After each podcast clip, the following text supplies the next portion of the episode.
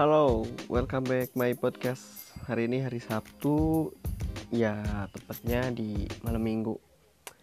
Daripada bete, mending gue ya ngobrol-ngobrol aja lah.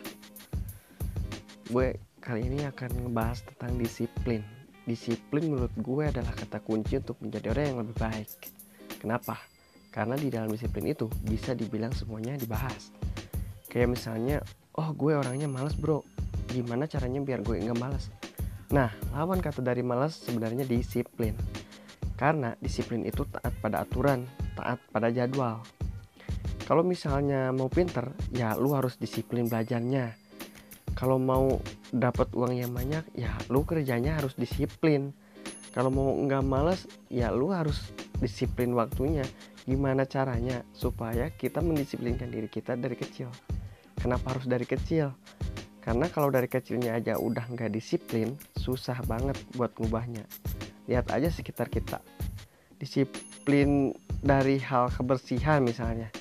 Kalau dari kecilnya udah dibiasain buang sampah sembarangan, ya udah gede juga bakalan sama. Karena susah buat ngubah jadi bener lagi. Karena udah nggak ada disiplin dalam dirinya.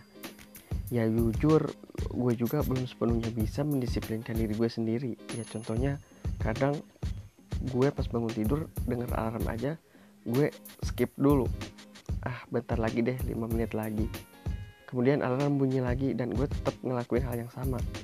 Kalau gue skip lima menit, kalau lima menitnya sepuluh kali, berarti gue udah lima puluh menit dong skipnya. Ya kalau di hitung-hitung ya sayang aja, lima puluh menit kebuang sia-sia gara-gara gue gak disiplin waktu. Jadi ayo kita sama-sama mendisiplinkan diri kita bareng-bareng, karena kalau bangun tidur aja susah, apalagi sukses. Mari kita ubah kebiasaan kita dari kecil, dari hal malas aja. Kalau lu udah bisa ubah kebiasaan lu, ya percayalah nasib lu akan berubah. Kalau kita udah bisa mendisiplinkan diri kita, ya kita tularkan disiplin ke banyak orang biar jadi orang yang lebih baik. Mungkin itu aja dari gue hari ini. Selamat malam minggu, dan bye-bye.